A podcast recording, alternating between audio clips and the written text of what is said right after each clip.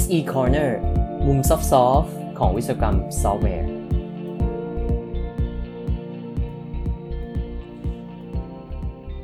สวัสดีครับ SE Corner episode 35 ครับ ใน episode นี้เรากลับมาอ่านหนังสือ Software Engineering at Google กันอีกรอบหนึ่งนะครับ จริงๆนะต้องบอกว่าผมกลับมาอ่านมากกว่านะฮะ แล้วก็หยิบ chapter 7 นะครับ บทที่ 7 มาให้ท่านผู้ฟังทุกคนฟังกันนะครับ chapter นี้เนี่ยเป็นเรื่องการวัดนะครับ measuring engineering productivity ซึ่งก็เป็นอะไรที่ใช้ได้อย่างมีประโยชน์นะในองค์กรที่จำเป็นจะต้องตัดสินใจอะไรบางอย่างนะครับ ก็มันก็มีโคดนะครับของปีเตอร์ดรักเกอร์นะที่เคยบอกไว้ว่า uh, you can't improve what you don't measure นะก็แปลว่า ถ้าเราวัดมันไม่ได้เราก็ไม่รู้ว่าเราปรับปรุง อะไรให้ดีขึ้นหรือเปล่านะเพราะเราไม่รู้ว่าของเดิมมันเป็นยังไง เพราะฉะนั้นตรงนี้เนี่ยประโยชน์ของการวัดเนี่ยก็จะช่วยได้มากนะฮะในในในมุมของซอฟต์แวร์โปรเจกต์เนี่ยเราก็มีอะไรให้ให้วัดเยอะอยู่นะครับ อย่างเช่นถ้าเป็นการวัดเบื้องต้นเนี่ยเราก็วัดพวกจำนวนบั๊กใช่ไหมครับ อันนี้ก็ก็สามารถวัดได้เป็นจำนวนออกมาเลยนะฮะวัดจำนวนของโค้ดที่ มีปัญหานะฮะจำนวนโค้ด smells นะครับจำนวนของ vulnerabilities อย่างเงี้ยพวกนี้ก็สามารถมีมีเครื่องมือที่วัดได้ได้อยู่ณปัจจุบันนะครับ แต่ว่าบางอย่างเนี่ยเป็นอะไรที่วัดยากนะฮะซึ่งในหนังสือเนี่ย chapter เนี่ยเขาก็พูดถึงว่าการวัดประสิทธิภาพหรือว่าประสิทธิผลของการทำงานเนี่ยนั่นแหละเป็นสิ่งที่ที่ค่อนข้างยากนะหรือวัด productivity ของโปรแกรมเมอร์นะครับ เพราะว่าการใช้ เครื่องมือวัดบางอย่างเนี่ยมันไม่สามารถบอกได้ถึง productivity จริง ๆ นะครับ เช่น มานั่งนับ line of code ที่เขียนอย่างเงี้ยก็ไม่ได้ช่วยนะครับ ถ้านึกถึงว่าโปรแกรมเมอร์เนี่ยนั่ง copy code ไป copy code มาเนาะหรือว่าเขียนคอมเมนต์ที่มันยาวๆ แบบไม่ได้มีประโยชน์นะก็ไป copy สมมติไป copy หน้าในเว็บเพจมาสักหน้าหนึ่งแล้วก็ paste ลงไปเป็นคอมเมนต์อย่างเงี้ย line of code มันก็ยาวขึ้นได้ใช่ไหมครับ เพราะฉะนั้นคือการวัดต้องเลือกให้ดีว่าจะวัดอะไรแล้วก็จะวัดอย่างไร ใน chapter นี้เนี่ยจากที่ผมอ่านนะฮะก็จะเป็นเหมือนเป็น lesson learn นะครับ จากที่ใน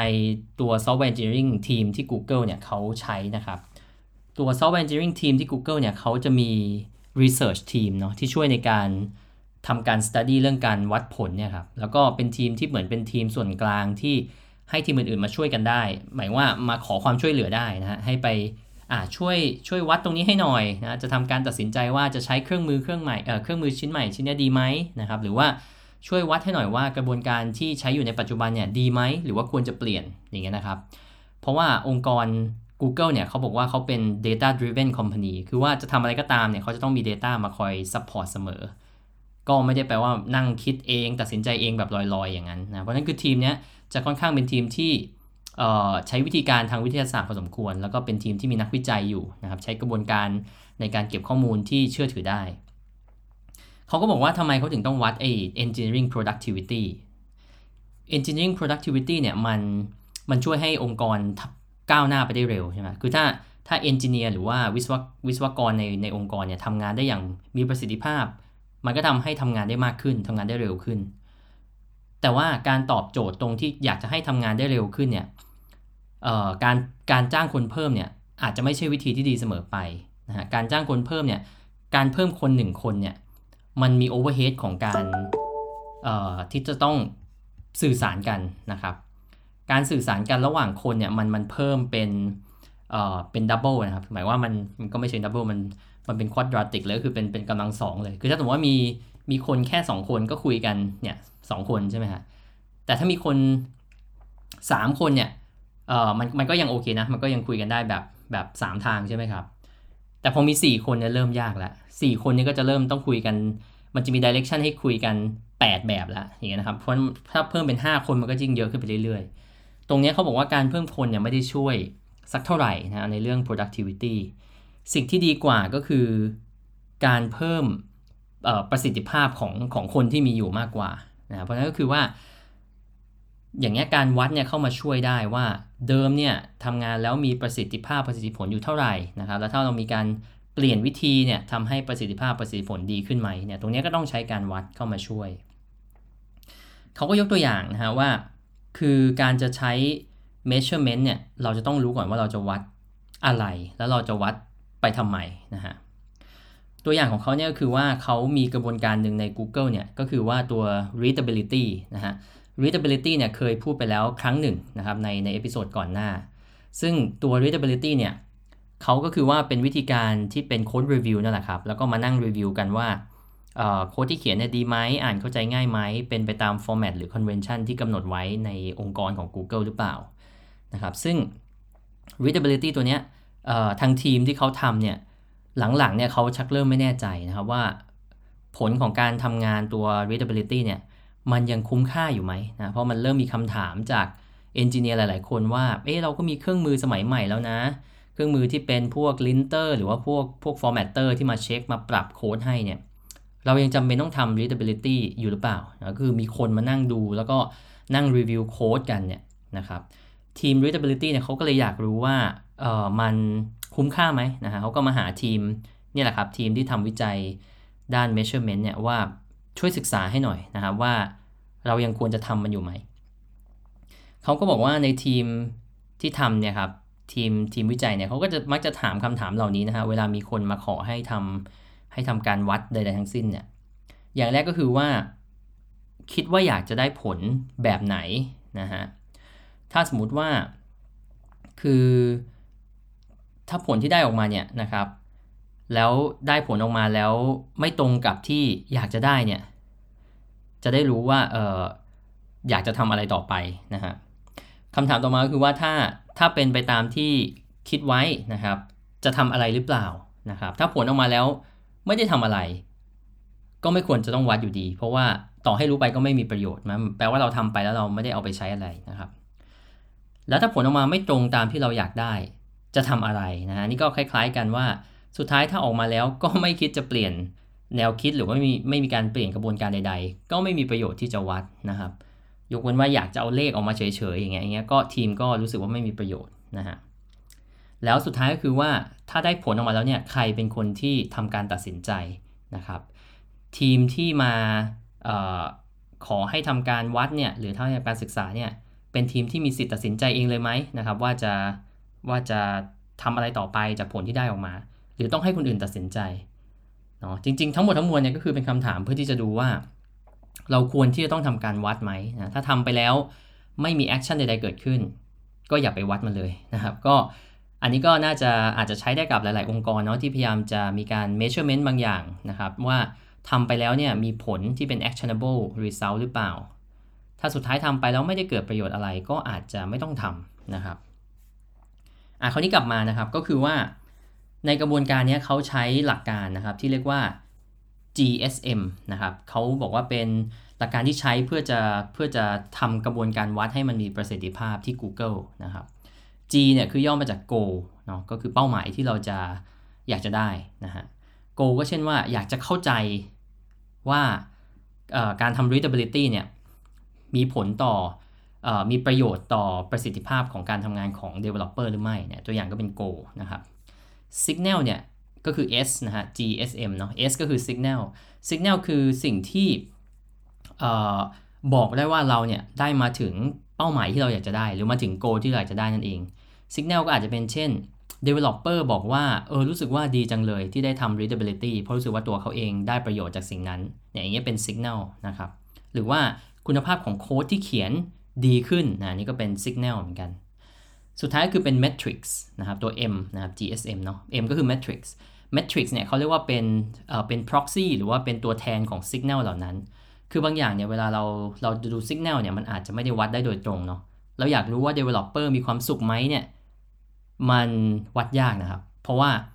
เราต้องต้องถามเขาด้วยด้วยคำถามที่ที่นำไปสู่ผลลัพธ์ว่าเขามีความสุขหรือเปล่า เนี่ยสิ่งนี้มันจะเรียกว่าเป็น metrics นะครับ เราอาจจะดูว่าคำถามจากแบบสำรวจเนี่ยบอกว่าเขาชอบกระบวนการนี้ไหมนะฮะเขารู้สึกว่ากระบวนการนี้ช่วยให้เขาได้ปรับปรุงสกิลของเขาหรือเปล่า แล้วเราอาจจะแปลงสิ่งนี้ออกมาเป็นสัญญาณอีกทีหนึ่งว่าเขาชอบกระบวนการนี้อย่างเงี้ยนะครับ การการใช้ 3 ตัวเนี้ยมันก็จะช่วยตั้งกรอบนะครับ ให้ทำการวัดได้ง่ายขึ้นนะได้ถูกต้องขึ้นนะเราเราก็ต้องนึกว่า ในทุกๆกระบวนการที่เราจะวัดเนี่ย goal คืออะไรนะ signal คืออะไร metrics คืออะไรนะครับ คราวนี้ถ้ามาที่ตัวอย่างนะฮะตัวอย่างของการทำ readability ที่เขามาศึกษาเนี่ยนะครับ goal ของเขาเนี่ยก็คือว่าอยากจะรู้ว่า developer เนี่ยเนี่ยได้ประโยชน์จากการทำสิ่งนี้ไหมนะครับ คราวนี้พอมาถึงตรง signals นะครับ signal ของเขาเนี่ยก็มีหลายอย่างมากนะครับ เช่นเอนจิเนียร์หรือว่าคนที่เข้าไปเข้ากระบวนการ readability เนี่ยคิดว่าโค้ดที่ตัวเองเขียนออกมาหลังจากกระบวนการนั้นเนี่ยมีคุณภาพที่ดีขึ้นนะฮะหรือว่าเอนจิเนียร์เนี่ยรู้สึกว่าได้เรียนรู้จากกระบวนการนี้เยอะเลยนะครับหรือว่า engineer เนี่ยบอกว่ามีมีได้พูดคุยกับคนที่เป็น mentor นะครับเป็นคนที่มาช่วยแนะนำนะคนที่มีประสบการณ์เนี่ยเราก็รู้สึกว่าเออได้ประโยชน์จากสิ่งนั้น อันนี้ก็เป็นตัวอย่างนะของ Signal ที่แสดงให้เห็นว่ามันคือเป็นกระบวนการที่ดีนะครับแล้ววิธีการในการวัดหรือว่า metrics ใช้อะไรบ้างนะฮะก็ของ Google เนี่ยเขาก็มีหลายวิธีนะครับ แล้วก็ตัวอย่างก็คือใช้ใช้ survey นะมีการส่ง survey ไปหลังจากที่ทำกระบวนการ readability เสร็จปุ๊บส่ง survey ไปถามว่าชอบไม่ชอบนะครับ หลังจากนั้นเนี่ยทุกๆ 3 เดือนส่ง survey ไปอีกนะครับ เพื่อจะดูว่าเออจากตอนที่ตอบหลังจากที่ทำเสร็จใหม่ๆเนี่ยกับตอนที่ผ่านไปนานๆแล้วเนี่ยยังตอบเหมือนกันไหมนะแล้วจากนั้นก็คือมี metric อีกอันนึงที่ไปดูจากเวลาด้วยนะฮะว่าเอ่อ developer เนี่ยใช้เวลาในการทำงานงานหนึ่งเนี่ยเสร็จเร็วขึ้นช้าลงมากน้อยแค่ไหนนะครับอันนี้ก็เป็นอะไรที่วัดได้เป็นตัวเลขเลยนะก็จะใช้หลาย ๆ อย่างเนี่ยประกอบกัน จากตัวอย่างเนี้ยผลลัพธ์ของเขาก็คือว่าการทำ readability เนี่ยนะครับ แม้ว่าจะเป็นกระบวนการที่ค่อนข้างเก่าและใช้มาตั้งแต่ก่อนจะมีเครื่องมืออะไรก็ตามเนี่ย แต่ว่า Developer ก็ยังรู้สึกว่ามีประโยชน์อยู่นะครับจากการทำการศึกษา แล้วเขาก็ทีมเนี่ยก็คือว่าถ้าพบว่าเออมันมีประโยชน์แบบนี้นะครับทีม readability เนี่ยก็เอาผลลัพธ์เนี่ยไปเผยแพร่นะเพื่อให้เห็นเพื่อสร้างความเข้าใจในองค์กรนะครับ เพราะนั้นเนี่ยก็คือว่าสรุปนะฮะว่าเราเนี่ย ควรจะใช้การวัดให้ให้เป็นประโยชน์นะโดยเฉพาะในการทำ software development เนี่ยมันมีอะไรให้ให้วัดได้เยอะมาก แต่ว่าจะต้องพึงระวังนิดนึงว่าเราไม่ควรจะไปวัด productivity ในมุมที่ว่าเราจะใช้เป็นเอ่อเป็นการวัดผลการทำงานของเขานะครับ เช่น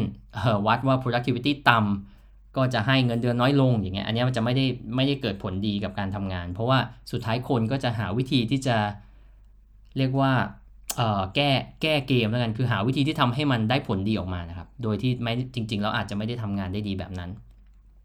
เนาะเพราะนั้นคือวัดสิ่งที่คิดว่าปรับปรุงกระบวนการเนี่ยจะดีกว่านะฮะอย่างที่ 2 ก็คือสิ่งที่วัดเนี่ยควรจะต้องเป็นอะไรที่ที่ actionable คือหมายความว่าเรารู้ผลเนี่ยไม่ว่าจะดีหรือไม่ดีเนี่ยเราก็มีแผนว่าเราจะทำอะไรต่อไปนะถ้าวัดแล้วไม่ได้ทำอะไรก็อย่าวัดเลยนะแล้วก็จากนั้นก็คือสามารถลองใช้หลักการ GSM นะครับของ Google เนี่ย เพื่อจะไปกำหนดดูว่าเราจะต้องใช้อะไรเป็น goals นะครับใช้อะไรเป็น signals แล้วก็ใช้อะไรเป็น metrics บ้างนะครับสุดท้ายก็คือใช้เลือกใช้วิธีการนะว่าจะใช้วิธีการอะไรที่จะเหมาะสมนะเช่นทำ survey เรียกมา interview นะครับไปไปดูค่าจากใน metrics อื่นๆ ที่สามารถวัดได้จาก source code หรือว่าระยะเวลาหรือว่าจำนวนอะไรที่เกี่ยวข้องนะครับในแต่ละสัญญาณนั้นๆ โอเค ใน episode นี้ก็อาจจะค่อนข้างวิชาการนิดนึงนะครับ แต่หวังว่าท่านที่สนใจเรื่องการวัดนะ แล้วอาจจะเอาไปใช้ในกระบวนการพัฒนาซอฟต์แวร์ของตัวเองเนี่ย จะได้แนวคิดแล้วก็เป็นประโยชน์บ้าง ไม่มากก็น้อยนะครับ แล้วพบกันใหม่ episode หน้านะครับ ขอบคุณที่ติดตาม SE Corner ครับ ขอให้มีวันที่ดี สวัสดีครับ